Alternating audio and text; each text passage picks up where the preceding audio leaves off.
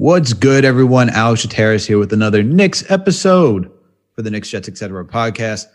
And we had an interesting week, uh, some close losses, a really good overtime nail biter, which we're going to get into a lot on this podcast because that has brought some glimmer of hope for this kind of season because we did defeat a really good well, I don't want to say really good, but a good Western Conference team, you know, that's stacked with a, a good with a good amount of young talent. So we have to get into that. We're also going to discuss RJ Barrett and his monster week, Julius Randle's and his struggle, and we're going to discuss some of the upcoming games. And maybe I know I promised last week and we didn't really get into it about Lonzo Ball, but I think we should really discuss Lonzo Ball for this upcoming free agency because we see it uh, for the point guard. We need a point guard. We need someone who can connect it to everybody. And you know the Bulls are out there as one of the other contenders for Lonzo, but we we we should go in there and just help the people who are not 100% sold on Lonzo understand why Lonzo is a good guy to pick up. And then John,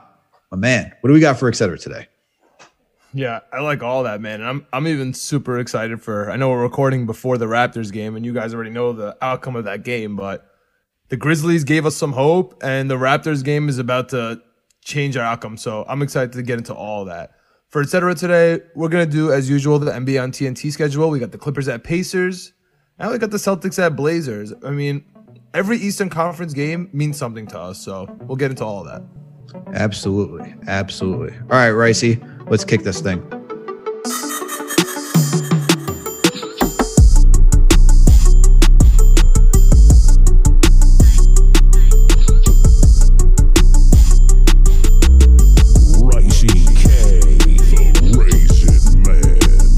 Good, everyone? Alex Chateris here with another Knicks episode of the Knicks Jets Etc. podcast. And with me, as always, my buddy, my co-host, my pal, the man with the plan, John Malika. John, how are you doing today, bro? How are you feeling? I'm good, man. I'm good. I had, to be honest, I had a great weekend. Um, we're back to normal here, almost in New York City. It feels like. Uh, went out to the city. Bars are open. Restaurants are open. Things are things are coming back to normal. The weather is back. The Yankees are back. Jets draft coming up. The Knicks have a playoff push. There's about there's less than like around 20 games left right now, and we're in a playoff push. I really can't complain, man. Everything's everything's good. How are you, man? Yeah, I'm doing well, man. It's a nice, it's a nice Sunday day. It's a little cloudy outside, but oh, it's rainy hey, here. It's terrible in New York.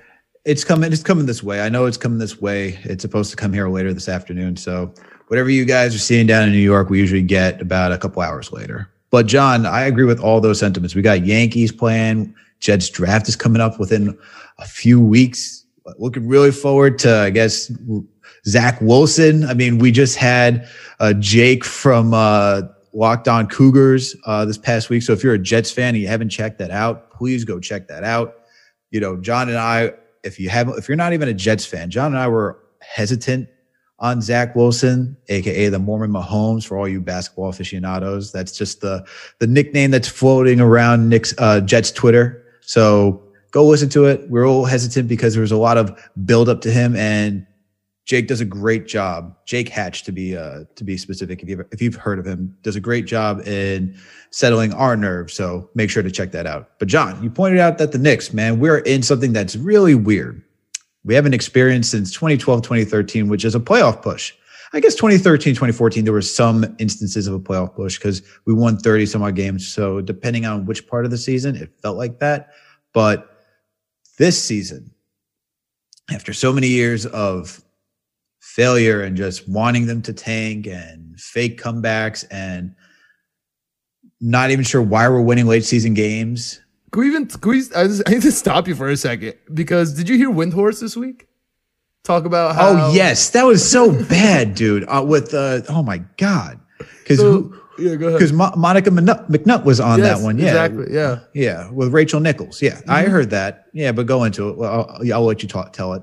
So he was, he was, he, he kind of walked it back, right? It, it wasn't like the the super headline where it was the Knicks should tank, but he kind of he kind of was on your sentiment a little bit, Alex, where he was like, where are the Knicks expected to be in the playoffs this year at the end, mm-hmm. right? Like, mm-hmm. w- win one round, two rounds. Like, what are we talking about? And so, in the long run, if you're just staring at a, a stat sheet and some papers, yeah, sure, it kind of makes sense to not make the playoffs because it's either championship or, or, you know Eastern Conference Finals or bust, mm-hmm. and you might as well get the better draft pick. Sure, I, I get it on paper, but it's such a bad take, man. Like, how can you not want everything up until now has been about culture. The Knicks are the worst organization. Knicks are, have no culture. Knicks can't do anything. Why would anyone want to come to the Knicks? They can't win ball games. And now that we're winning ball games, it's time for us to lose ball games because the, the winning games doesn't matter anymore. We need to get more rookies. P.S. Our head coach hates rookies. we, we forcibly is playing our rookies right now. Like I, I really don't understand the whole. We should start tanking now. Why? Because we are kind of falling in the standings a little bit? Like, is, is that what's happening? I guess so, John. And, you know, this was before the overtime win uh, against the Memphis Grizzlies that Windhorst brought this up. And I just want to put it out there. I hate tanking. I hate, uh, there's, there's, there's ways where it makes sense, you know, but to outright tank from the start of the season, like we did when we had, when we drafted Kevin Knox that year because we wanted to get Zion you know, that we knew, and as Kanter mentioned it on Bill Simmons' podcast, that he got pulled because they're trying to quote unquote develop talent. And that's just a way of saying we're going to run the young guys out there. We know they're not going to win. They don't, we don't have that type of talent. So you're going to see Emmanuel Mudiay, Trey Burke, all these dudes who are you, you know, Emmanuel Mudiay is not even in the league right now. Trey Burke is on the bottom of the bench when it comes to the Dallas Mavericks. So we have guys who, you know, they're they're they're on the end of the roster and not in the league anymore. So we knew what that was all about. I hate tanking from the outright. I think the best way to create a good culture is to win and to have solid veterans, win games, get a playoff experience because once you know what it's like to have that little bit of success, if you're hungry enough, if you're a competitor, like we see from RJ Barrett and Julius Randle, you want more and you're going to come back and do the next thing to take you over that hump. It's like what we saw from the the last dance documentary with Michael Jordan, right? He gets kicked out of the first round, but he goes back into the gym next day to work harder to be better so he could take down the Pistons. I'm all for it. But if we want to talk about the caveat that comes with this, if we were just you know, when we had Tim Hardaway, KP goes down and we're we're just not going anywhere. And we're at that point where we could have a good lottery pick. For me, if we have like 20 games left and we're not going anywhere and we could just stay in the lottery, why do we have to win those games? What is that doing? Because you're still losing at the end of the day. Might as well just play the young kids, develop the young kids, and move it forward. But in this situation, for what Windhorst is saying, that makes absolutely no sense. You're on the brink of getting a playoff experience. You go for the playoff experience to develop a true winning culture. So when he made, when he gave that take, I was, we'll take it back just because it sounds just like another way to mock the Knicks moving forward. Oh, they didn't do it. They don't have enough. They have to go back in the draft and do all this stuff. Yada, yada, yada. I, I, it makes no sense to me. What, no what sense. were your feelings? What were your feelings? I'm absolutely 100% with you. It makes no sense. I get the sentiment a little bit, a little bit, because I wish the Jets would have lost, you know, a couple more games and we would have got Trevor Lawrence. But I don't want to actively have been trying to lose those games because obviously right now it doesn't matter, right? We fired the head coach. We, we changed the whole regime. And so last year's games really don't matter, but that's not what's happening with the Knicks. This roster is not going to change that much next year, even if we get a superstar. It's just not. And our head coach is definitely not changing. Our front office, uh, n- nobody's changing. They're all here for the long run. And you have to get experience in the playoffs in order to win in the playoffs. If we don't get experience this year, Alex, you know what's going to happen next year when we get into the playoffs and we lose in the first or second round? Oh, yeah, of course. The Knicks have no experience here. We have no idea what to do. It's just nice of them to, for them to be here. We'll get them next year. Now RJ Barrett's up for a contract. you know, his rookie contract's up, you know, and that's the first time he made the playoffs. That that's a trajectory. Now, change it up a little bit. We make the playoffs here. We lose in the first round, but we get to learn from something.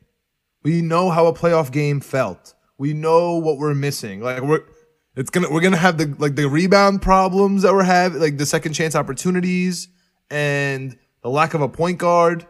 Sometimes the inconsistent shooting, that's gonna be a bright light on us. Like it's gonna be flashing on us during the playoffs. Right now, we, it, it can kind of like, especially with the Grizzlies, you can kind of put it under the rug, especially when we win the game.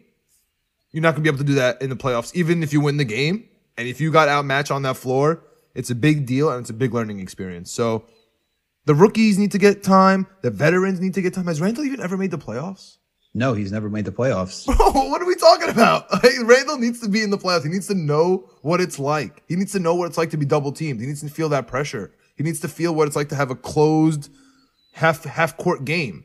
He needs to feel that. And I, I want you to get into it because the refs, I mean, it's been ridiculous this year, and this is not happening in the playoffs. Nobody's calling that out of bounds on Alec Burks in the playoffs. It's just not happening.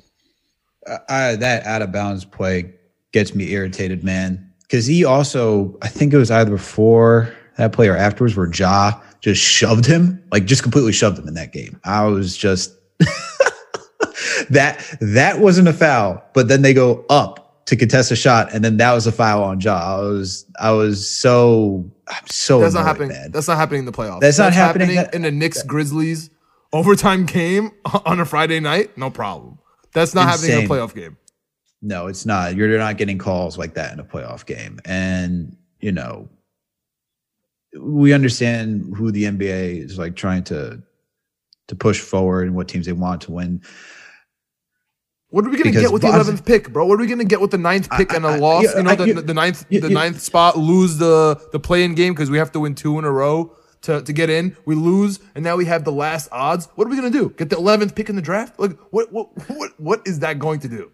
I have no idea. And the thing is that it's like I get I get the sentiment of what Windhorst is saying. Make the play on play in because you still have that eligibility to get the lottery and you could end up like the Pelicans who got Zion after having you know a better win-loss record than the Knicks, Lakers, etc., so forth, right? Actually, I don't know if it was better than the Lakers that season. I know LeBron was out. I can't remember. I have to take a look at that. But I get that.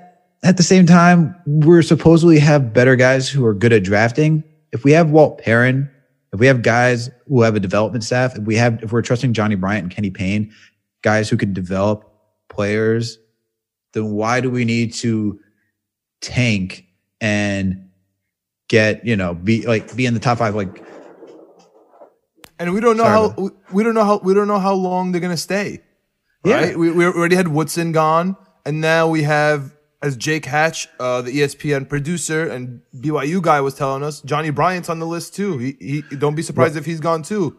Yeah, yeah, as he said, yeah, Jo- there were legs for that U, uh, Utah uh, University uh, legs for getting Johnny Bryant. Jake we don't even know confirm these people might not be here, man. These people might not be here later. We have we don't even know what we have. We, you talking about next year? Yeah, wait till next year. The tank, everything. We don't know. We don't we don't know. We don't know who's uh we don't know who's gonna be there. And so the other thing that he's not talking about is, and you slightly alluded to it. The Knicks had the worst record in the league when Zion Williamson came out. And how'd that work out for us? yeah, it didn't work out third pick. whatsoever. We barely got the third work- pick. I was so nervous during that lottery. I've never been more nervous during a lottery in my whole life. yeah, it didn't work out for us, right? And the thing about like if we have these guys who can develop people is what I'm saying, and if we see other teams who didn't have to tank to get the top pick, everyone brings up you need to be in the top five to get the best player. Yes, the best player of that draft. But how many times have we seen the Cavs get the best player, and what did they do without LeBron James? Nothing. But You have to hit on that draft pick first of all, and not saying we're gonna get another Anthony Bennett up in here, but you have to hit on the pick one. Number two, what teams that have won championships have gone through that route of just tanking? The Raptors didn't. The Warriors didn't.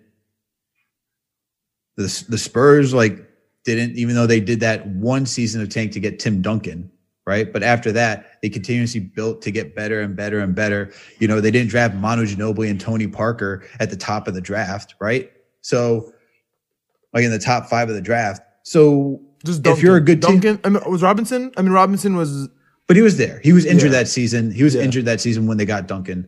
Yeah. So, but my point is that we don't have to be in the top five to develop talent to be a good team.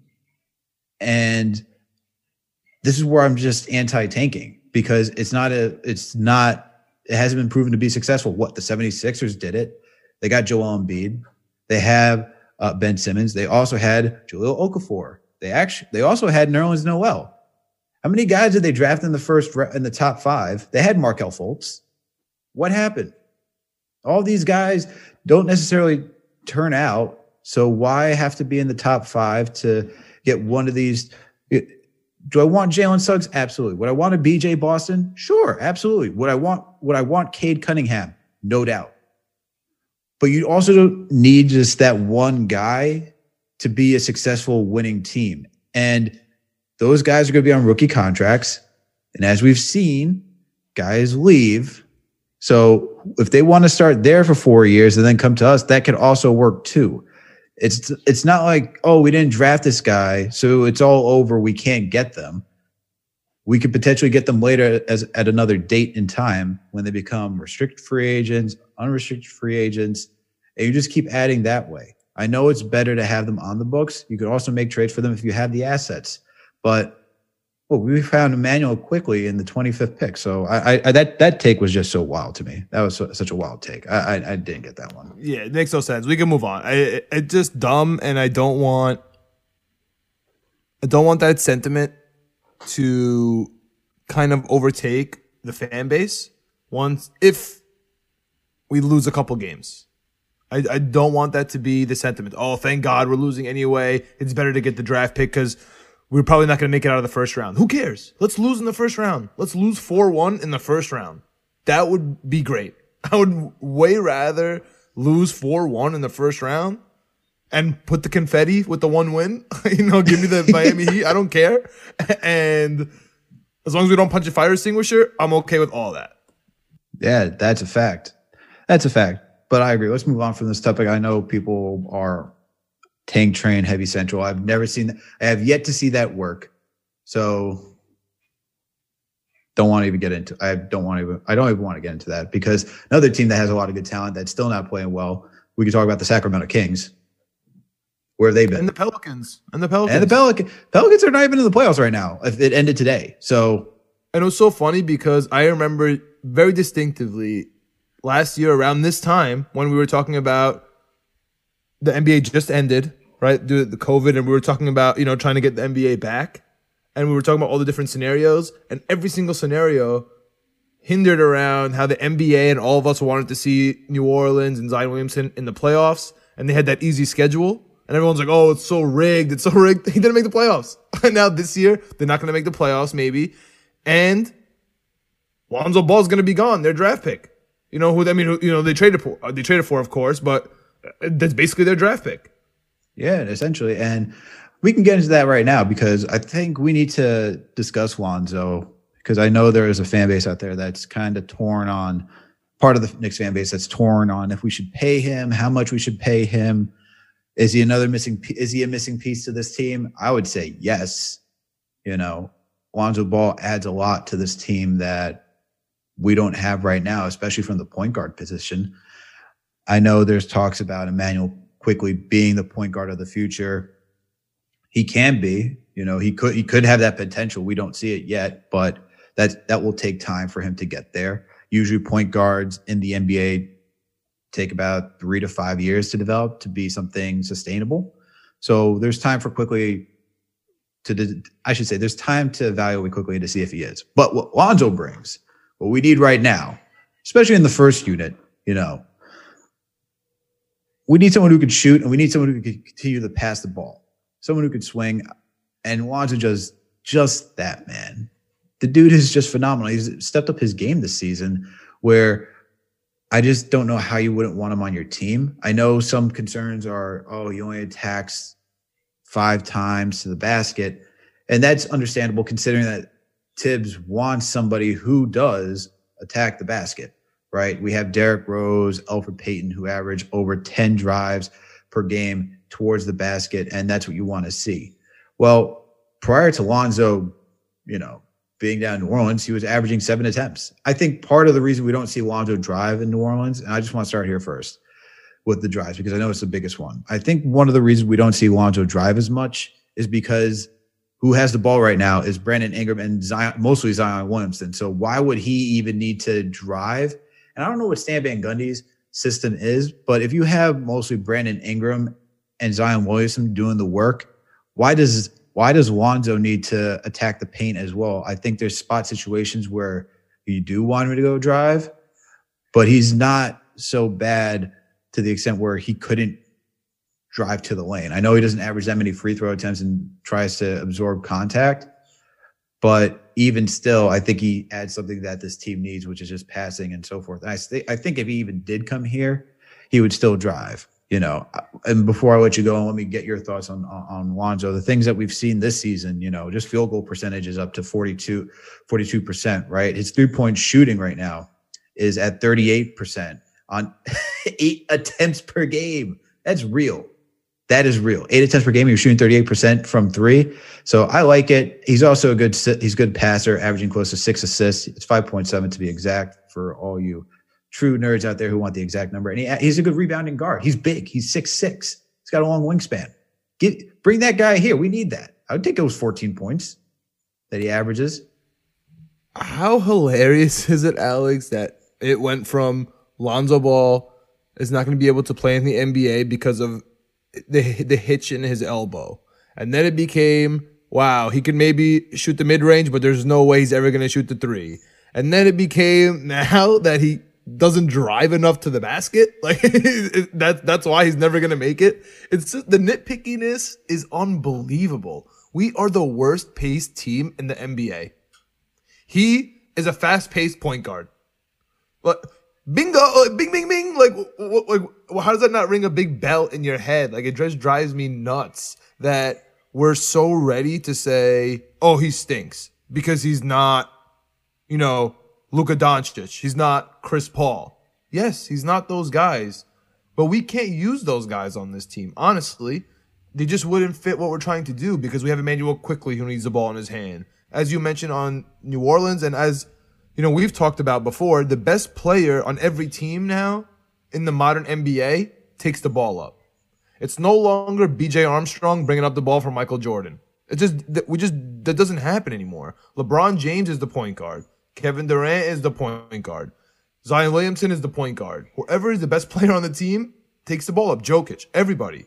And so the fact that Lonzo Ball is able to facilitate, run the pace, picked up his field goal percentage, like you mentioned, picked up his three point percentage. We know that he can get rebounds, and we know that he's an absolute monster facilitating the ball. I mean, imagine Alex, close your eyes. Close your eyes and imagine we had a point guard who could who who was literally looking to pass the ball and not because that's all he can do. You know, it's not like He's he's bringing up the ball and he's waiting to pass. Like I'm I'm a big Frank fan, but that's what Frank does.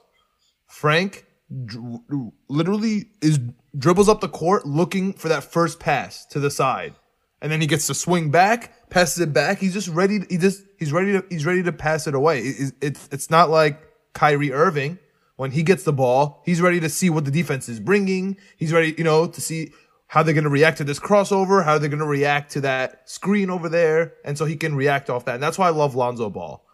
Lonzo Ball reacts off of the other team's defense. If the other team is going to let him shoot, he'll pop it. Like you said, eight attempts. That's nothing to joke around about. Eight attempts a game. That's a lot of attempts.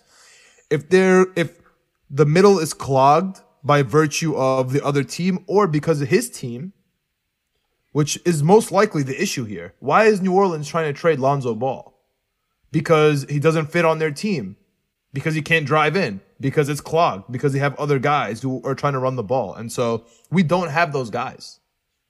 The Knicks don't have people who are who can run the ball. That's why we're dying for Immanuel Quickley off the bench. That's why we we we John, me, I didn't want Randle to be point guard Randle, but he impressed the hell out of me this year and he really picked it up. But it would be really nice if we didn't have to rely on Alec Burks because he could have those phenomenal games, but then he could also have the games like he played this week. And Yeah. that's what you get. Yeah, absolutely. And the thing is, like, yes, the transition point, and Alonzo's defense is also no slouch either. I like the way he plays, man. He's long, so he can guard three different positions because he's six six with a good wingspan. You know, and this is not when we bring up Frank, like Frank could, you know, Frank could if you want to get to that level, but Frank is just wired differently than Lonzo. Lonzo is wired to attack. Frank is more of the European point guard, bringing up, swinging the ball. But in in in the NBA, he's a better off as a wing. And there's nothing wrong with that. I think that's his position. You know, something like what uh, Tyrese Halliburton does, just mostly off ball. But when he get when he gets his chance, that's his time to shine. Frank just needs to uh, needs to utilize those chances to just shoot. Lonzo, man, once he gets the once he gets the ball, he's he's his head's up, looking down court. He's ready. He's he's looking for the outlet passes. He's looking to get these guys just in the whole situation. I know he's not necessarily the best half court passer right now, but he's only 23 years old. It's just so interesting. And I don't think everyone thinks he sucks. I think we're just picking at a part of his game that we have to really understand. Can he improve? He's 23. And my argument is if we were picking on Julius Randle's game, like we can look at the shot chart from Julius Randle from when he entered the league, where he was only shooting in the paint, and now he can attack at all three phases. Not necessarily the most fluent at all three phases, right? But he can shoot the three very well. He's shooting that. He's shooting 38%. We, you see that he gets hit the mid-range jumper. You see that he doesn't have to always be in the paint anymore. You see that he's a great facilitator right now, averaging five assists if he can develop and he's 26, why can't Lonzo? I just want to know that. And he's shown it. He's shown it. He's shown it every single year that he can improve. The shooting, we question. Free throw percentage still needs to get better, and it has gotten better.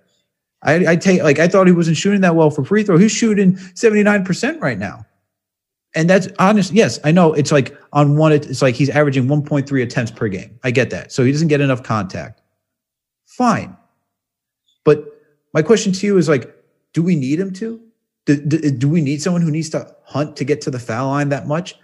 We, you know, we look for these perfect players, and not everyone's going to be perfect. And I just want to know why we why we're hesitant on saying, "Hey, uh, Lonzo Ball is a really good fit because we're missing a guard that can push. We're missing another ball handler, like just another ball handler who's more fluent in bringing up the rock." Our best point guard right now is Derrick Rose, but he's capped at 25, max 27 minutes. We can't have that.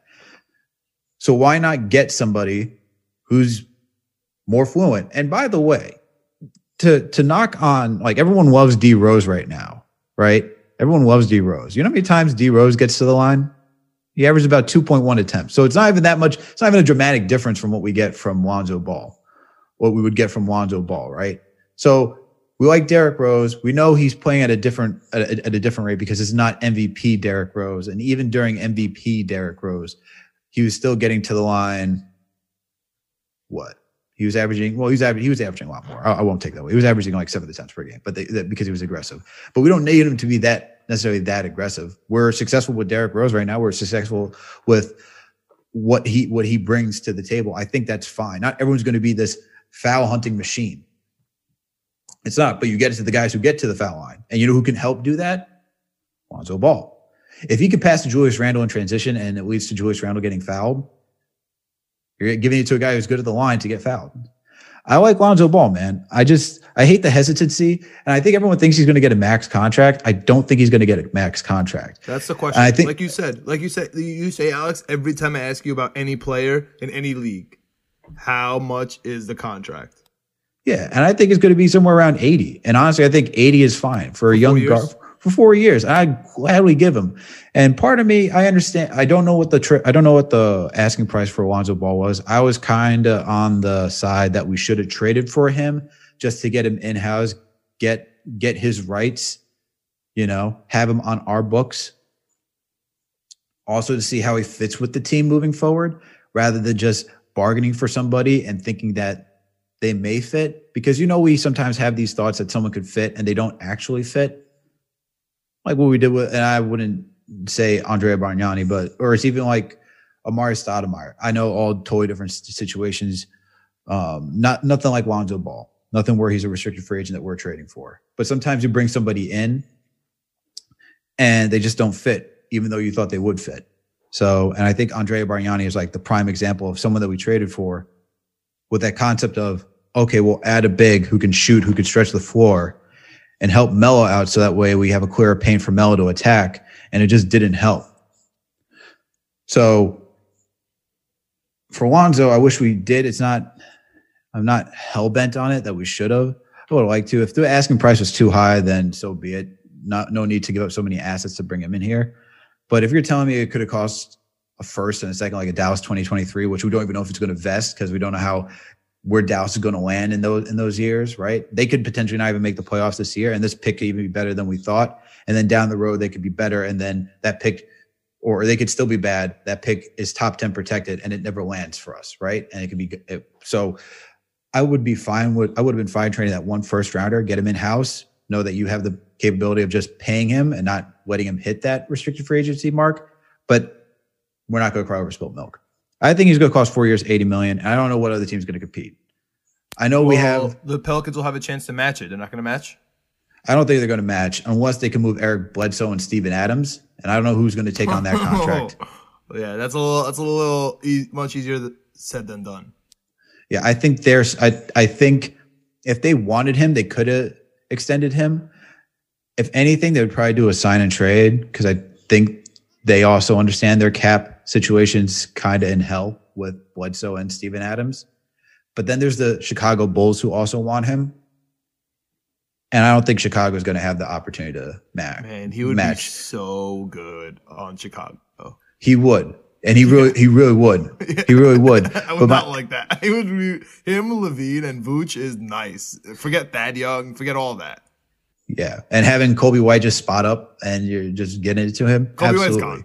Coby White would just go home. He would just be sent yeah. somewhere else. Honestly. Not for sure. But even with the Bulls, who is probably the top competitor for Lonzo Ball, I did the calculation. I think it's somewhere between 38, uh, 20, I'm sorry, 28 to 32 million in cap space that they could get if they, because I know Thad Young and Thomas Satoransky have partially guaranteed contracts. So they could release them. They would still owe them money, obviously, because it's partially guaranteed. But even with the partially guaranteed, it's somewhere around 32. I don't even know what the cap uh, will be for next year. That still hasn't been determined. But I'm assuming that'll be 112. So even with like 32 million for 112, we could easily. Randle's going to get an extension too while we're just while we're on the topic because if you give Lonzo that contract, are you also going to re up Randle since we're on the Knicks finances right now? Yeah, for him, his his contract would even be that impactful because the NBA is a soft cap, not a hard cap like the NFL. Mm-hmm. The whole point is to retain guys that you have. So Randle, since he's our player, his wouldn't be his contract wouldn't be as detrimental to the Knicks cap. I'd have I, I'm not good with the numbers. Maybe we can get Jeremy Cohen back back on yeah. here and to really help us out. But his contract wouldn't be as hurtful as signing someone in the free agency. Um, but I even so even if the Bulls had max 32, you're telling me they're going to put up for the for that seat for next season. If they have 32, are you telling me that the Knicks said, "Fuck it, we're going to do 20 million for Lonzo Ball"? You're going to tell me, and this is keep in mind, the Bulls will have 32, max 32, somewhere around there in cap space the amount of players that they have on the team, if they get to 32, if they cut uh, Thomas Satoransky and Thad Young. So they'll have seven players on the team with 32 million. You're going to tell me you're going to put up 20 million just to get one player and then have uh, 12 million left over potentially just to, to get somebody somewhere between eight to 12 million. That doesn't make sense financially. You can't, you can't even get anybody for, can't even fill out a roster like that Eh, what are you doing yeah, over I here? Have, I think they might have a mid level uh, in that scenario. Does that mean Markkanen is gone too in your in your Bulls cap? Do you think Markkanen is gone regardless of Ball? Yeah, that's without that's without Markkanen too. That's without even like paying mar- paying Markkanen. And I, I I don't see, you know, Bulls fans have been from what I've seen are confused on how Markkanen could fit with Vooch. So it seems like he may be gone. Bulls didn't have the chance. Bulls didn't re up him at the beginning of the season. They didn't trade him either. I don't know what they're thinking about. They should have traded him if they weren't planning on resigning him. I think they're trying to see what the market will be for him and then try to execute a sign and trade. But I think the Pelicans are also going to want to sign and trade. And Markkanen going to the Pelicans with Adams, Zion, and Brandon Ingram doesn't make a lot of sense to me. so I don't see how that could work either. Um, that's why I'm pretty confident in the Knicks. Obviously, I could be wrong. I have been wrong in the past, but I think the Knicks have a pretty clear shot if they want to throw him 20 million a year, which I think they should, because even if he didn't work out for them, he's still young enough and he's still talented enough that another team would trade for that contract. That's just my thought on on on Lonzo Ball, though. I, I would hope the Knicks get him. I know that Begley has reported that the Knicks are still interested, especially coming up to this offseason, but we'll see. We'll see. I, I just I just find it comical, and I don't think people are saying that he sucks. I'm just I'm, i just find it comical that we're uh, nitpicking every single thing that Lonzo does. I get I get that we have to I get the whole evaluation standpoint, but I think if you look at something that this team is missing, missing, which you pointed out, is transition. Why wouldn't you want someone who can push the pace? We're we're the slowest paced team. I think we're second to last. Last time I checked, last season we had we weren't even a percentile because we didn't have enough uh, enough transition points to even be accounted for. I think we're second second to, to last or third to last at this point. So we're not the best in transition, but we need someone also who can help push and look for look for people as well. And can you imagine Lonzo on the court with Obi Toppin? Oh my God. If you talk about needing That's a point what it guard. is. That's what it is. He's Amar'e Stoudemire and he needs a Steve Nash. And I know Lonzo Ball is not Steve Nash. Nobody freak out right now. I'm sorry. I didn't mean to trigger you, but Lonzo Ball is a point guard, and people like Obi Toppin who don't have an offensive game off the dribble, they can't create for themselves. They need someone to create. That's why Quickley is so good because he gets so much attention that he's able to open players. But the problem with Quickley is he he doesn't physically open the door for other opportunities. You know what I mean? The only time he's getting the ball to somebody else is when the defense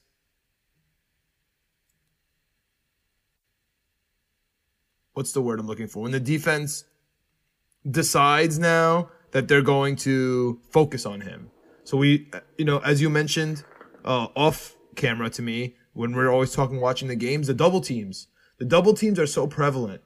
And you see him on Randle, you see him on RJ, and you see him on Quickley. Yeah, absolutely. Like Quickley, Quickley Quickley's done an okay job at executing getting out of double teams. It's not crisp all the time. He's not picture perfect. He does a pretty decent job. I'm not going to say he's terrible, but that's your shooter. You want your shooter to be open, right? The thing that he offers right now is shooting and using that floater and drawing fouls. So if you want him open, and I, unless he makes a major jump next season, which could, he could have an RJ Barrett, who we will discuss today because RJ definitely needs some talking about. But unless you see Quickley just getting that next level. I haven't seen a, a like I've seen very few and far between mid range jumpers from Quickley. and you know that's why people are ready to double team him because they know he wants to shoot the three or attack, go for the floater. It's kind of it's so hard to just do those two things and not have an expansive game. So it's kind of why he's had hit a rookie wall, and why I would presume why Thibs hasn't played him as much because in situations they're hunting for him and they know they know what he wants to do. It's like when we saw RJ only do threes and drive to the lane. When you become so predictable, it's tough. So I don't know. I just, I, I just, we need Lonzo Ball here, man. I don't think, I don't see why. I get the, I get the critique, I get the evaluation, but I think we harp on things that we don't see what a player can improve on. We're just focusing on the now, and the whole point of player evaluation is to see, okay, this is what he's doing now is baseline, what we're going to get what are we going to get more from him moving forward? Because as a player, he is going to develop. And it changes. As a player, you get the DNA of the new team. That's all the culture. It's all together. The culture in New Orleans, the rumor is he hates it there. That's what his dad keeps saying. Yeah. So that's the other thing. That's the other thing. I'm like, not, I, I, I think that will, I think his father's, his father wanted uh, LaMelo to play in New York you know, and places that he mentioned, by the way, places that he mentioned for LaMelo to play was New York and Detroit, not That's Chicago. So that one was so weird. Not even Chicago, and Chicago was in the top five. Detroit but he said so Detroit. He said Detroit and New York, which is so interesting. I didn't even I did not see Detroit being a name, so I think City.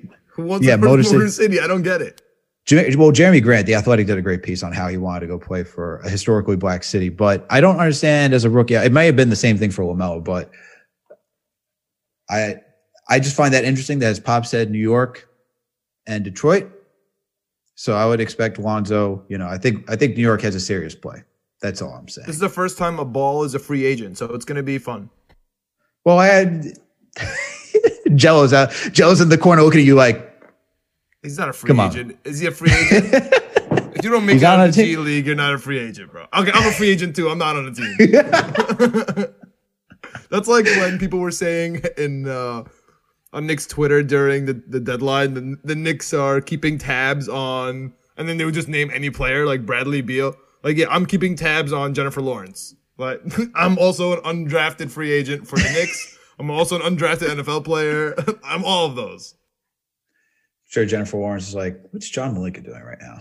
Yeah, I mean, if we're, if she, I'm keeping tabs on her. Obviously, she's keeping tabs on me. If, if that's how this all works, right? If that's how interest works. Oh man, that's hilarious. That's just freaking hilarious. Oh man. But dude, But- last since the last time since the last time we spoke, we had that emergency pod. It was right after the the the Knicks Nets loss, right? The loss for the Knicks that day, and I was on your case, man. I was on your case because the Knicks were visiting your hometown Celtics. All right. you get out of here with that nonsense. But I told you that I would hold you accountable if we lost, and not only not only did I, I couldn't do that because of the way it went down at the end, and because I know your fiance Dominique was low key rooting for the Celtics right next to you, so I couldn't I couldn't double down on you there. So tell us tell, tell us how the how the Boston TD Garden experience was with COVID, and uh, tell us how uh, your experiences was that you know just what you saw on the bench and things that we kind of didn't see on TV. Oh, okay, sure. Um, so yeah, no, it was fun.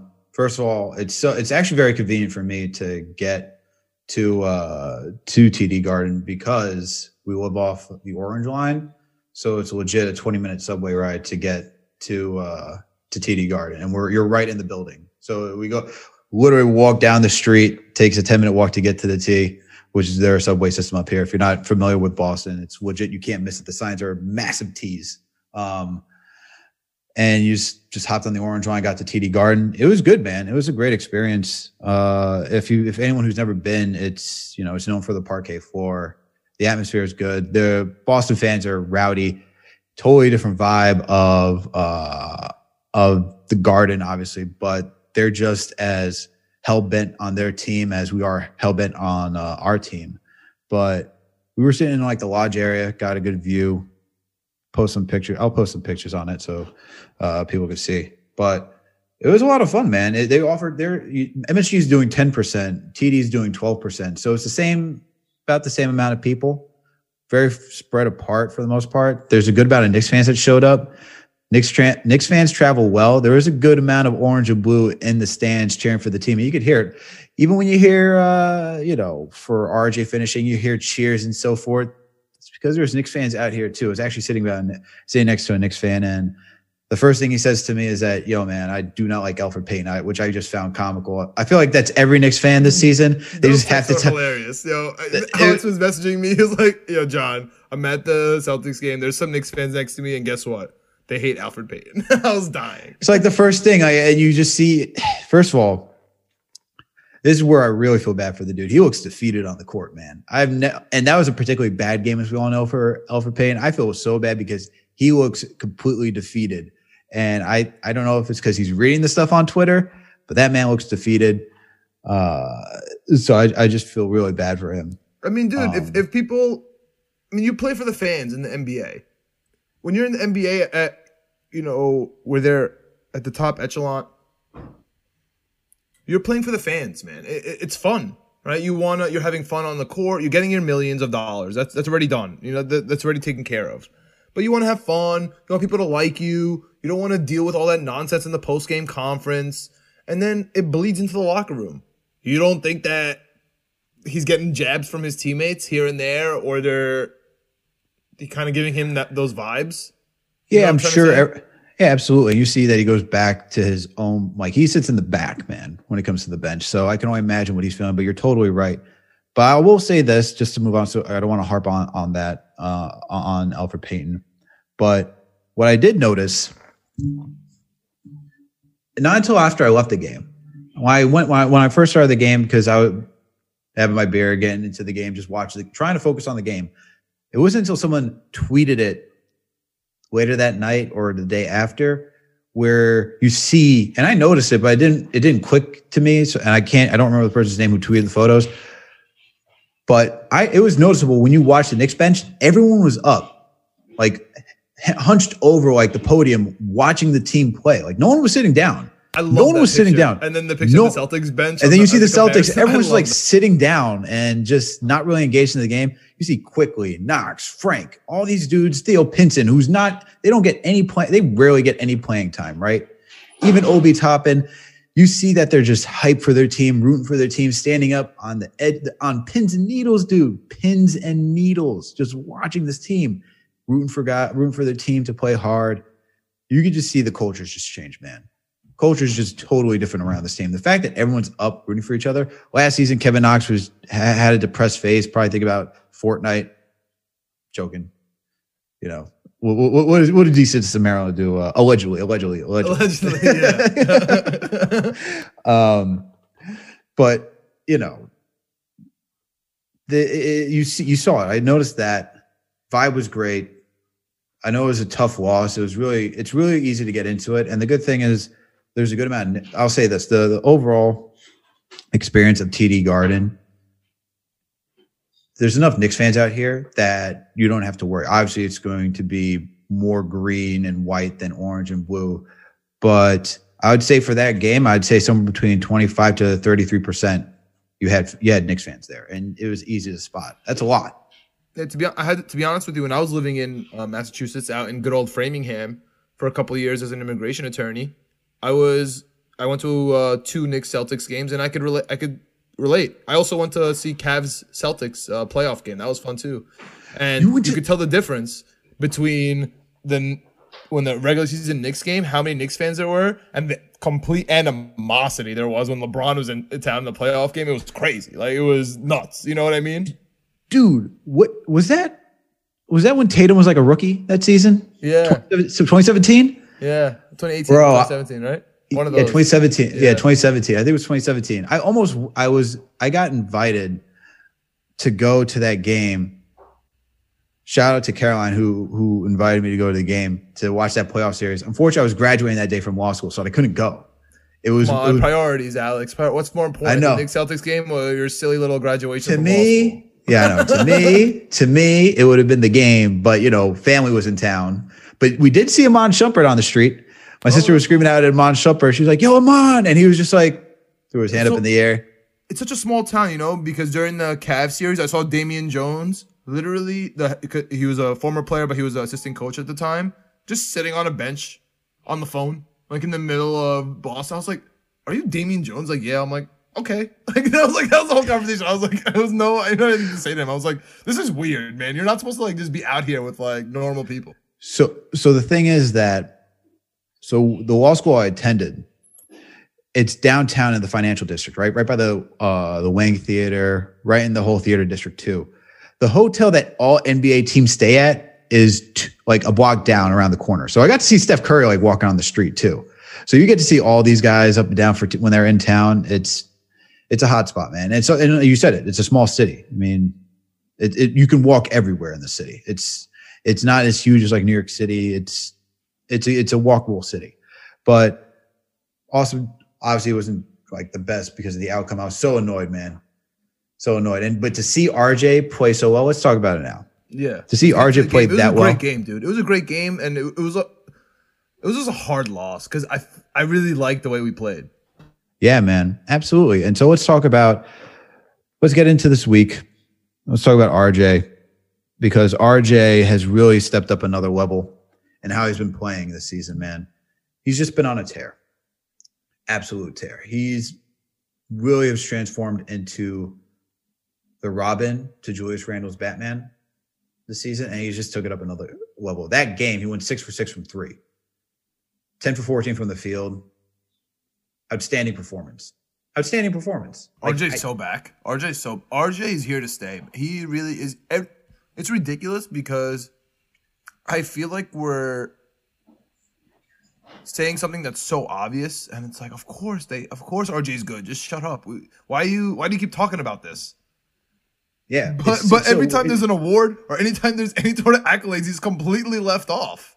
So let's talk about that because this past week we had the top the top 25 under 25 and he was shockingly being sarcastic over here not on the list because ESPN just likes to generate content that can just stir a fan base and they did stir a fan base our fan base on top of that ESPN own heads like Stephen A. Smith and Kendrick Perkins were just like tearing the list that their own company made. It is quite a level where you could have someone within your company create content and another person in your company gets paid to then trash that content. That is that is like playing 4D chess. I don't know what you could say about that. Anyway, yeah, that's fair. That's fair. Just on just a note on that, I was listening to a podcast with Bobby Marks came on and he was explaining especially the RJ thing, like specifically, he was asked about RJ Barrett, and it wasn't a Knicks podcast; it was a national broadcast. And the way he went about it was, I'm not he, he, playing PR for ESPN, but the way they went about it was they had a couple writers make their own list, and Bobby Marks was saying that he had RJ Barrett on his list, and so they kind of just did like an aggregate. And so the, the way it like fell down, whoever it's like somebody didn't have RJ on the list, so he was like officially kicked off because of the way the numbers worked. So it's more of an, it's less of, in my opinion, it's less of a generate content type deal and more of a nerd way to go about basketball. You know what I mean? Like, oh, like too some, much on the analytical stats. You like at yeah. some point we have to watch the screen. You know what I mean? At some point we have to watch the basketball play because uh, sure RJ's numbers weren't up to par with this guy or they wanted to say that it was about the future potential. That was what the list was for. It wasn't, te- but but that ruins the whole argument then because RJ Barrett he's 20 years old. How can you be more promising than that? Plays the most minutes. It was like top five minutes in the league. Yes, he's 20 years old. Like, what else do you want? Because if you go to like cleaning the glass, right, and you look at stuff like synergy and all that type of stuff, if you look at, for example, let's go to cleaning the glass if you look at all of him, he's not the only thing that he's above uh, the median, right? Is his three point shooting. He's he's in the middle for corner threes and non corner threes at 50 in the 50th percentile. He's in the 65th percentile, and this is all by position. So for wings, he's in the 50th and 51st percentile when it comes to corner three and non three in that order. All threes, he's in the 65th percentile. Everything else, he's below. He's in, if we're talking about just mid range, he's in the 45th percentile. If you're talking about finishing at the rim, he's in the 28th percentile. Effective field goal percentage, the total aggregate of all of this without free throw shooting, 32nd percentile. So they're looking at these type of things and they're like, you know, he doesn't seem to be really efficient. And then when you watch the game and you see how he plays and you see the construction of this team and what he's actually doing and the impact that he makes, because I can go by these numbers all day long and, and say, hey, he's not making an impact. But how are the Knicks winning games? Because it can't all just be one person. Julius Randle's not dropping 100 points. So where else is it coming from? If you watch those games, you see RJ for a 20 year old has, and if you were watching the previous season, has just taken it to another level. DeRozan, DeRozan, DeRozan with the hezzy, man. D, he's, he's DeRozan with the hezzy that plays defense. He's better than Jimmy Butler he's not better than him now. He's going to be better than Jimmy Butler. And Ooh, I like that. I like I like that bold prediction. He's better than him on offense. He's not the defender he is, but he's better. If right now, I mean, three point joking, shooting, three point give, shooting, absolutely. If you had to get two points, sure, you might say I'll take Jimmy Butler because he's older and a veteran. But how about a twenty-year-old Jimmy Butler, or how about a Jimmy Butler on his third year in the league? You know, to and be Jimmy fair, Butler. I, am taking RJ. I'm a third year, third year Jimmy Butler on offense I'm I'm taking RJ Barrett. And all that stuff about how Anthony Edwards from the Timberwolves was saying that they wanted RJ to get the shot. There was a lot of disrespect and shade that everyone kept saying is being thrown towards RJ. If you watch that Celtics game closely, Thibs did the same exact thing, but with Marcus Smart. They let Marcus Smart shoot, and they it was so clear by watching that basketball game that their game plan was if we're gonna lose by Marcus Smart hitting threes, then we're gonna lose by Marcus Smart hitting threes. Yeah. And I don't think that's for sure. disrespectful. I think that's no. I think that's a good strategy. Hey, RJ, and look, RJ, especially in that Celtics game, he knocked down that three to to help tie it, man. And then we just let Marcus Smart open to look. I think that's part of the be- game plan. He was he was open all game. Yeah. Well, he was knocking them all down. Mid range jumper, he had that clutch mid range jumper to get even closer. Was RJ's probably like he has to miss. He has to regress. He has to regress back to the normal. He's has to miss one. But but here's the thing, right? You talk about Jimmy Butler, and some may say, "Hey, you know, maybe you're going all over the line with that comparison." Well, here's Jimmy Butler. You know, first season he didn't get he didn't start any games. He only was averaging eight and a half minutes per game, averaging two points. Second sophomore season, 26 minutes per game, 8.6 points. Third season, 67 games he started, 38 minutes per game, 13.1 points. Yes, I know the construction of the team was different. But it wasn't until his fourth season that he became Jimmy, started to become Jimmy Butler. And then that fifth season, actually, no, hold on. Nope, it was the fourth season. Sorry. It was the Yeah, fourth, fourth season that, when he's uh, got on the mat. Yeah. How old fourth was he? season when he got on the mat. How old is he when He's he- 31. you know? He's 31. He's 31 now. Yes. So that means in his fourth year. He was 25. And if you see a 25 year old and a 20 year old on the street, the the difference between those bodies, those humans, is insane. And, Yes. and and and that's what's so crazy to me is that when nobody takes into account that the kid is 20, we treat him like LeBron, like we treat him the same way we treat LeBron. Like if LeBron misses seven shots in the game, they're gonna say the same thing they do about him and RJ Barrett. You know, It- it's crazy. Dude, and that's what makes it insane. You telling me under 25 years old, this kid can't even make the list? I think I just think people don't watch enough Knicks games. But he's been he's been great this week, man. He's been great this week. He's been holding it down, especially that OT against Memphis. My God, talk about him and Julius played clutch basketball in the fourth quarter, but RJ, my God, We always Dude, I close was so games with hyped. Memphis, huh? What's the second Yeah, OT game do. with them? yeah, and it's always close games with them. But it was nice that to? Do you see. think they play like us? I don't know. I don't know why that is. I think we just kind of match up very well. I don't know if we play the same because we don't have anyone that can play like Josh. Josh, yeah, Josh yeah. No. Josh throws everything off. But the guards are like the guards, Dillon Brooks. Well, Dillon Brooks is like he's okay, man. He's a, like he's a, he's a gritty player. He's If he was on the Knicks, we would treat that shooter. guy like a god. Yeah, because he plays defense. He's ready to the living daylights anybody. Get into an argument. That's that's Dillon Brooks, man. Um, it was a good matchup, man. Like we saw, I was so hyped that game. I was out of my seat, clapping. Dominic's like, "Yo, you got to calm down." Just like, No, For the for the Grizzlies boys. game? yeah, I was Well, because we were desperate, dude. We came off the hard Nets loss and this and the Celtics loss.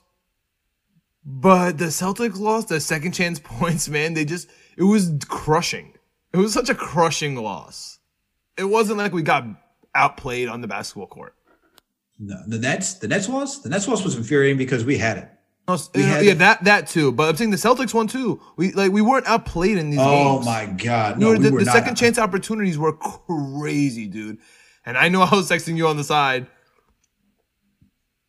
I don't disagree. Backup that- centers. It was insane. I don't. I don't disagree with that. Like I don't like now. We had the disagreement because Mitch was going to come back. We did not predict Mitch was going to break his foot.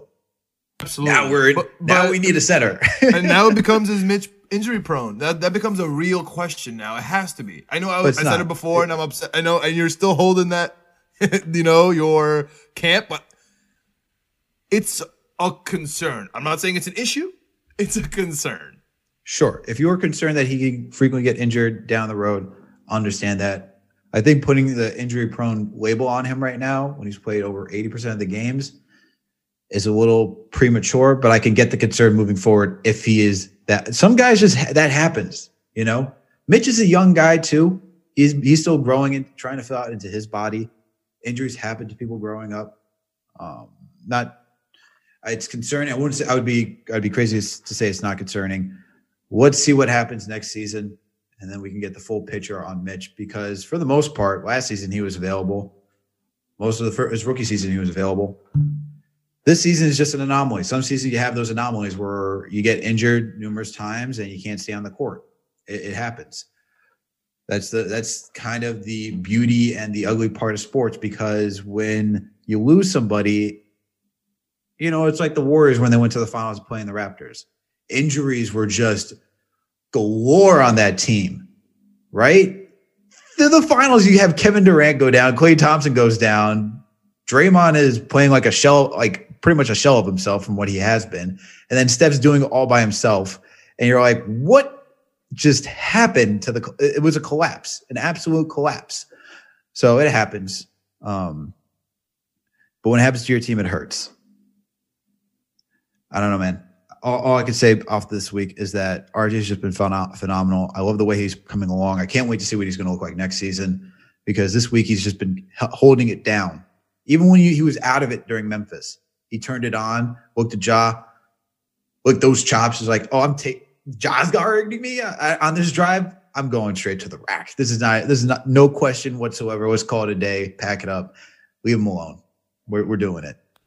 But yeah. the, but the one thing I want to do is also talk about Randle, who's been struggling recently. Mm-hmm. Randle has not been shooting the three ball well. It looks like it's from that thigh contusion. He's been out of it. Yeah, he's so been he, has been definitely. That's a that's a good pinpoint. That's a good marker. Ever since he had that thigh stuff going on, I, in my head it was more fatigue, but actually now that you say that, it has really that really is a good pinpoint marker. So here's the thing, right? Let's look at the stats for this. Julius Randle prior to that thigh contusion so that's after the All Star break. Obviously, this is before the Bucks where he missed that game. This is what these are his. Uh, these were his numbers. Julius Randle, averaging 37 minutes a game, was averaging 23 points on 17 attempts, shooting 47% from the field, 42% from three, getting shooting around 79% from free throw off of five, about six attempts per game, getting you 10 re- getting you close to 11 reboards and six assists, right? Six assists off with three turnovers per game. After that, by the way, I'm rounding. I'm not going by the decimal for this, just so everyone's out there.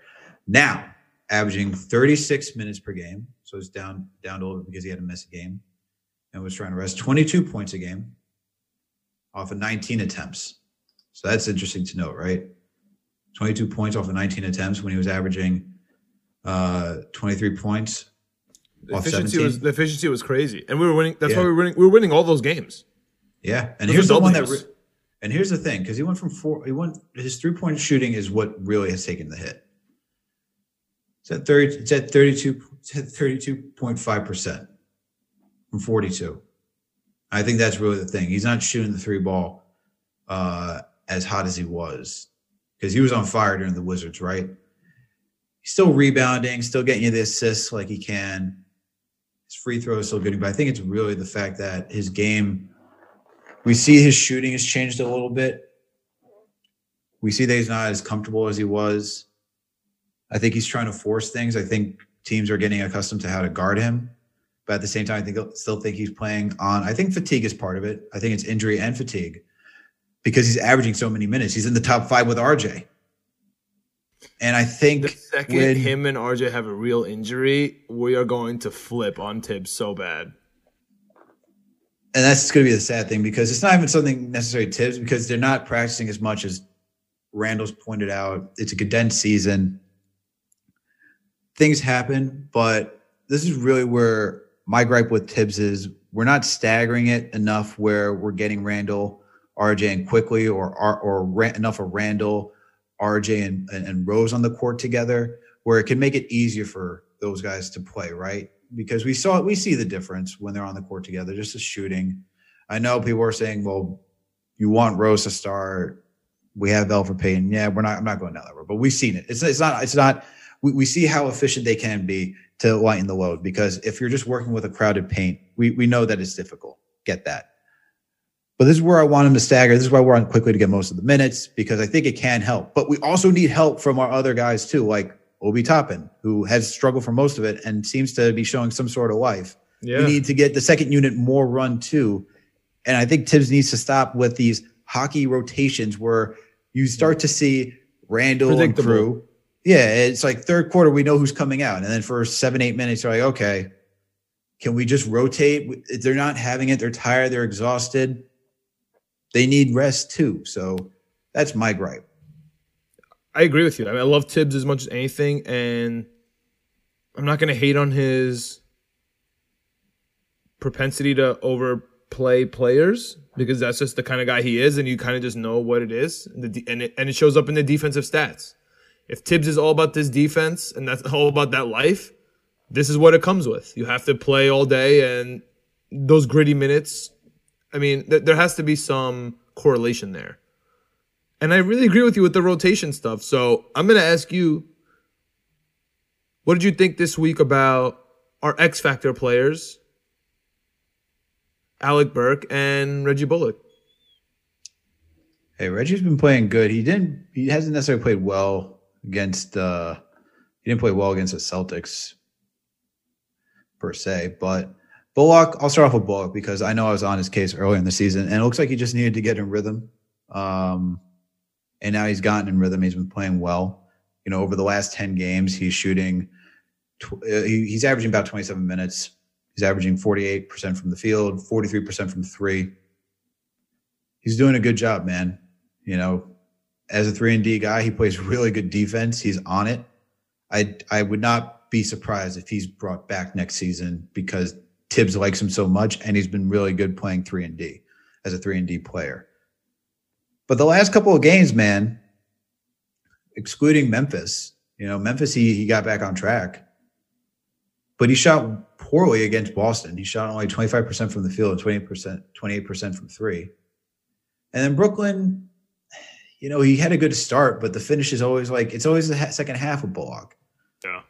But he's been do- he's been fine. I have nothing against him. Burks, on the other hand, He's My so on goodness gracious. He's so on it off. is. It is like it is like a weatherman that's giving you a poor prediction every day. yeah, it's true. You don't know if it's going to rain or sunny. You're right. And I think I think the Knicks have lost about eight or nine close games this year. And I feel like all of those games Burks played bad. But the close games that the Knicks did win, which I think is about four or 5 Mhm. those came with Burks playing well. yeah, And so you kind of have to just take the good with the, the bad. good with the bad, and you just have to hope that there's more good than bad. I just don't think that's the case. Yeah, and this is kind of like I know I tweeted, "Let's bring Burks back," and I'd be happy to bring Burks back. I think you, we can. I think we should because he has been good and he has those key moments.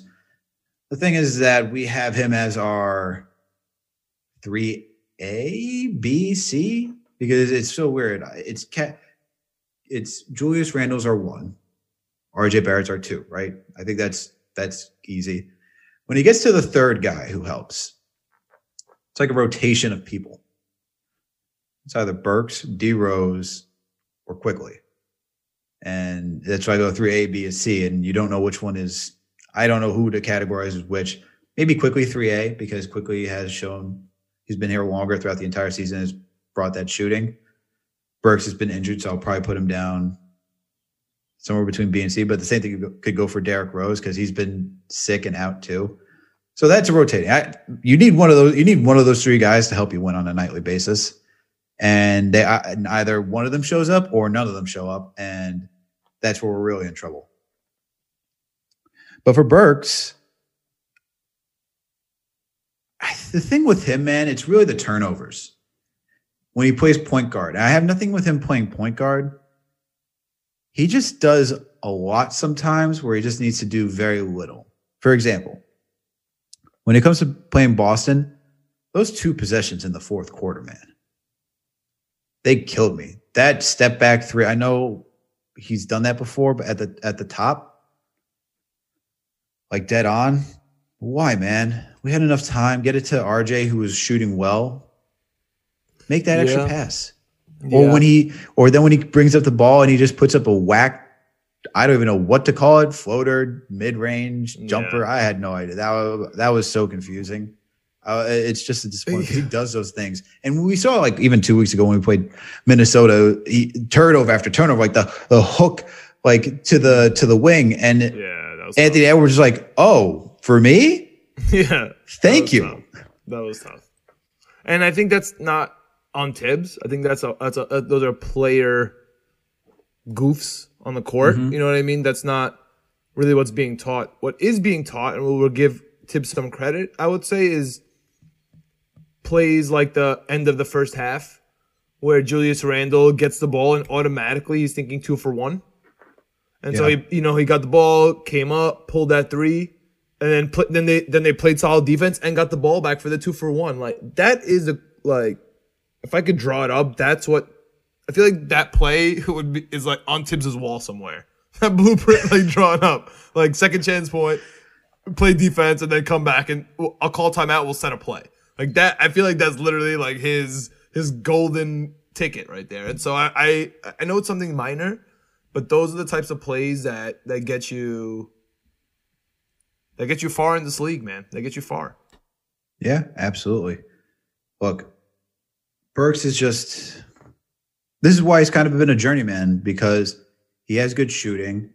His playmaking is can be there, but it can also not be there. Same thing with the shooting. He's just on and off, which is why it's hard to give guys like this long-term deals. But I think the Knicks should look into doing like a two plus one, maybe a team option, or maybe three years for him. I'd like that. I'd be happy with that because I do see the value that he brings. It's just wildly inconsistent, man. It's either really good or it's really bad. You know, my dad would always talk about uh, Phil Jackson that way.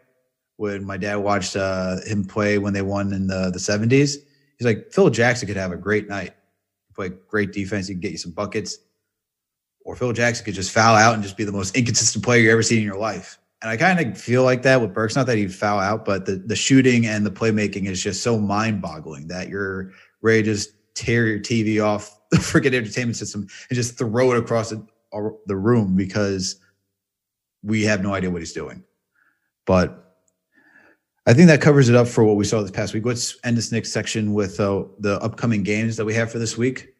So this upcoming week, we got Knicks versus Lakers on Monday. We got the Knicks at Pelicans on Wednesday. We got the Knicks at the Mavs on Friday. And then we have Knicks versus Pelicans on Sunday. So, John, start off with you. What do you think is happening this week? I know we discussed Lakers last week, but the nothing as material has changed. Anthony Davis and LeBron James still seem to be out. What do you got? Uh, let's start. Let's start there, and then we can move for the rest. So I think that the what happens in for us tonight's Raptors game, for you listening last week last Sunday's Raptors game is gonna make a difference in the mentality this week. I think it's interesting that the Lakers have been here since the Brooklyn game. Mm-hmm. I don't think that bodes very well for us. However, things are starting to open here, so who knows? But I I don't think that bodes too well, especially because the Lakers look so bad. However, we got Julius Randle. All right, I'm I'm I'm gonna go two and two. Give me. I just I just have so many friends in LA. I I, I just need this game. So just, I I just give me the win versus the Lakers. and a split in the Pel- a split in the Pelicans and a loss to the Mavs, unfortunately, on Friday. Okay, I could see that. I could see. Actually, I could see us. I don't see us me the- going to New Orleans and winning a game. That seems ridiculous to me. Yeah, yeah, and a short. Uh, sh- it's just short turnaround time too. The problem is the Pelicans have such a crazy week. So they're playing, they're at Cleveland on Sunday. And then on Monday, the Kings are in town. And then on Wednesday, the Knicks are in town. So they have a, they're not great teams, but it's a lot of basketball for them. For sure. Three games in four days. Give me the next. ver- Give me the Knicks win against the Pelicans on Sunday. The last game. Yeah.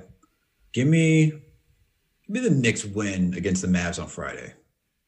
Okay, I like that. I, I I was leaning towards that, but I just want the Lakers win more, and I can't go three one. I would like to go three one because we lost to the Mavs last time, and I feel like we could pick it up and actually take this one and not get swept by the Mavs. So I agree with you. I like it. I would yeah, give me the Pelicans loss in New Orleans on Wednesday. Yeah, Knicks versus Lakers. So this is tricky that's a tough because and the tricky thing about this is because they don't have Anthony Davis and LeBron James. Well, I know we just saw the Lakers just take out the Nets. I don't know if that's really the indication of a really good team. Not saying the Lakers aren't because they are a good team and they're even better, obviously, with Anthony Davis and LeBron James. But I don't know if it was just them stepping up for the challenge of saying, "Hey, we're going against Kevin Durant tonight. Let's make a statement." And you got Andre Drummond, who, who played really well that game. Also, the Nets have poor defense, so and we're a better defensive team. So that's where this one's very confusing. I could see it being close. I'm going to take that L though.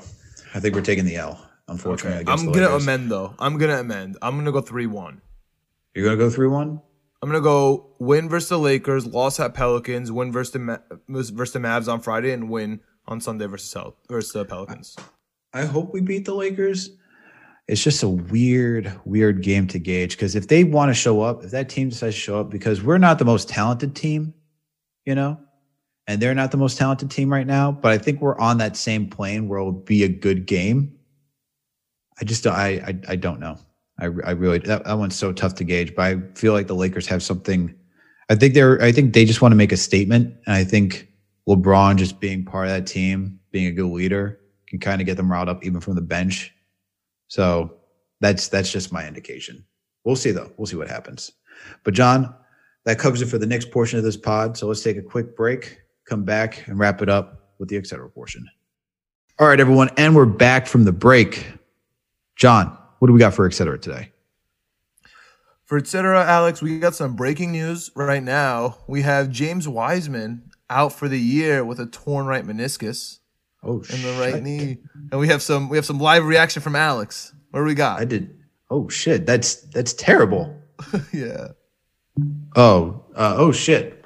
Uh, Warriors are not going to the playoffs then. Oh, did you think they were gonna go? Did you think they were going to the playoffs anyway? I did. I think at the beginning of the season, I had like at the beginning of the season, I thought they could make it like like at the bottom seating, you know, just Steph, Draymond. I would, I do like Wiseman as a as a prospect. I think he's going to be good. Me too. But I think he's very underrated somehow. Somehow a top pick is underrated, but then we also have RJ in the same position, so I guess I'm not that yeah, surprised. yeah, it's not surprising. Uh, but they need a center. I mean, you have uh, what's his name? Uh, Jesus, I'm go back. I was about to name the old one. Uh, oh, my, Kevin Looney. Yeah, they have Kevin Mm-hmm. Looney, so he could. He's he's fine, but man, that's gonna be rough, man. Yeah, it's a tough. It's a, it's, uh, a, it's a tough. It's a tough loss for the Warriors. So those are some breaking news. But sticking with the West Coast, kind of the Clippers, who have been have been pretty okay. And speaking of injuries, Pat Beverley's out too. He just got Yep. hurt. So Yep. they they're, they're gathering some injuries too.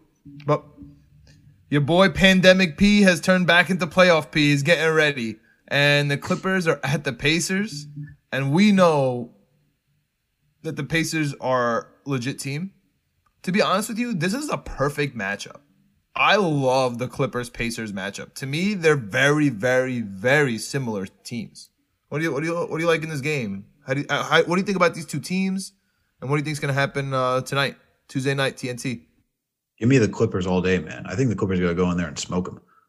I think Paul George back home in Indy.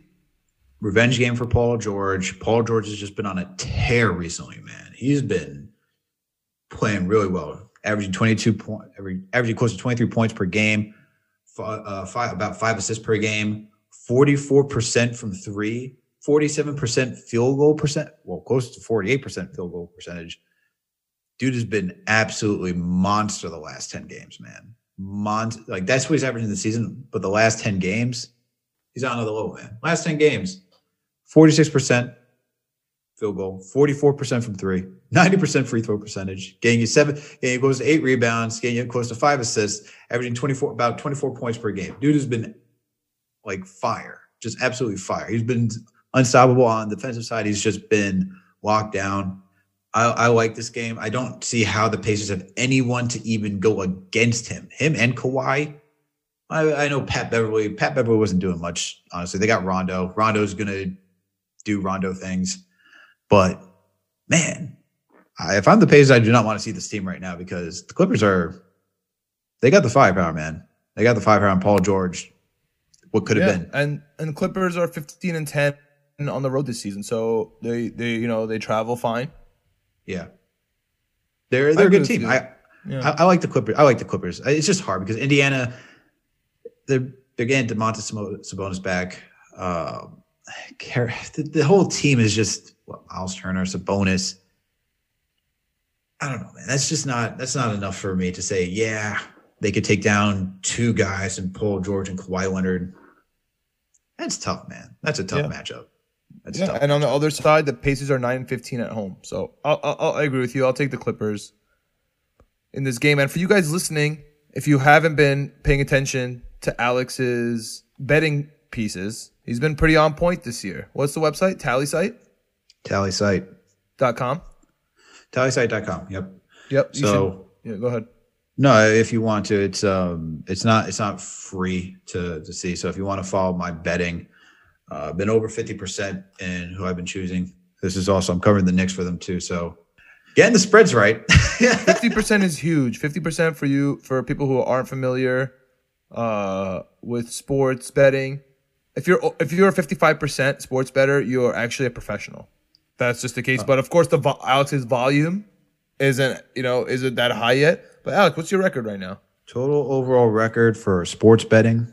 Give me a second. Let me pull it up. That's fine. While, you're pulling that up, our second game of the of the double of the TNT primetime doubleheader is the Celtics versus the Blazers. Another great matchup. I love the Blazers so much. They're one of those teams that really they're they're the quintessential NBA 2K team to me. Like if I'm putting on 2K, which I haven't in a long time, I haven't bought uh, last couple years, even though I used to buy every single NBA Live since '95, since my Sega Genesis. The Blazers are the team I would pick in NBA, meaning they're the most fun team to watch and the most fun. They have the most talented players. When you go from Lillard to CJ to Melo to all their shooters, and then even Enes Kanter breaking the Blazers rebound record with 30 the other day. 30. That's insane. That's What, insane. what do you like in this game? Uh, give me the Blazers. Celtics just they're I I know they beat us. That team does not look like the team of old. I think there, there's clearly something there. Um, there's something there with the Celtics that's just lacking. I don't know if it's team camaraderie. It just they don't have that vibe that that makes you seem, oh yeah, we're ready to fight and go to battle every single day and try to go far in the playoffs. They kind of I think this season's just been weird for them. And I think you're going to see that continue that continuation of just uneven uneven gameplay. Blazers are trying to fight for something, man. The Lakers are down right now, so they're trying to get uh, high up into the standings if they can. I love a fighting Blazers team. I love this. I love Damian Lillard, Lillard with the back against the wall. I love Melo with his back against the wall. Yeah, and CJ McCollum too, man. Those are the guys that I like. So I'm gonna go with the Trailblazers for this one. I think they just got the firepower to go against uh, Boston. Boston's just kind of if the threes are hitting. I don't know the threes aren't always hitting for Boston. And they, from what I saw when I was there against the Knicks game, the ball movement was not crisp at all. I know Kemba didn't play, but even still, I would go with uh, the Blazers in this one. And to answer your question, John, earlier, what's my record? Uh, I'm 152 to 136, so I'm 53% when it comes to to betting. I mean, that's that, that's volume. I mean, it's not years, but that fifty three percent. I'm like anybody that knows anything about sports betting knows that's very impressive, and it's all on paper. And so, I would encourage you guys to check out Alex's pieces on Tallysight, but also, you know, to take take our predictions pretty seriously because we know what we're talking about. Uh, yeah, Though that that's including overs, unders, and uh and game wins. I'm more I'm better with uh wins and over and and point spreads is where where I'm at. I can kind of gauge that. Over unders are kind of they're so eh, freaking impre- they're imp- they're impredict they're so unpredictable. I feel like that goes more towards the analytic stats and the more advanced stats when we're talking about shooters and pace. It's, honestly, pace is huge when it comes to over unders. So I would encourage you to uh, maybe focus on that more. But okay, I like the Clippers. I like the Blazers at home. Clippers on the road, Blazers at home. Damian Yeah. Lillard from half court. Let's go. Oh my god, half court shot. That'd be great. I would love to see that. But that that about wraps it up for this uh for this podcast. It's been a good one, John. Blazers So 16 all- and 10. Blazers 16 and 10 at home. I like that. I like that. I like that. Definitely go with the Blazers. All right, everyone. Thank you for tuning in for another Knicks episode of the Knicks Jets Etc. podcast. Please make sure to like, share, and subscribe to this podcast. Please make sure to give us a five star review and leave us a comment if you listen to us on Apple Podcasts. We're available on Spotify, Stitcher, Overcast, Amazon Alexa, Google Play, you name it, we are there. Also, please make sure to follow us on all social media platforms. We're on Twitter, Facebook, and Instagram. You can find us, just look for Knicks, Jets, etc. We'll be there. We'll interact with you. All right, everyone, have a good week. Yeah, and follow- for sure. And let us and let us know how we can improve, what you liked, what you didn't like, what you want to see. If you have suggestions for topics that we don't hit on, and you want to throw that out there, please let us know. Absolutely, we're all, we're here. We're here for the criticism, constructive criticism, not just some Any- stupid slander. Any criticism, we, we we we definitely take a lot of stupid criticism. We'll take that too. Just join us. Throw it in the bucket. All right, everyone. we'll catch you later this week for another Jets episode. We out. Let's go, Knicks.